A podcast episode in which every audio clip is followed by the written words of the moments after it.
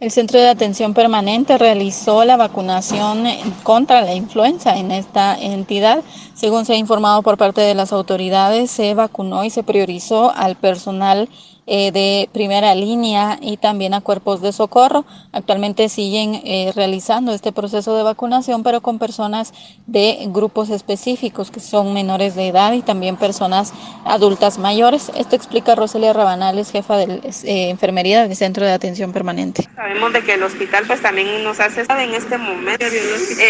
tenemos para la población clave en este momento, ¿verdad? Sabemos de que el hospital pues también nos hace su solicitud, tanto el regional como también el Robles y también hay alguna cierta demanda de algunos lugares, ¿verdad? Como lo es los bomberos, la Cruz Roja, a los cuales pues también tenemos que vacunar y la población priorizada, adulto mayor, los albergues, a los cuales pues también tenemos que abocarnos para ir a vacunar.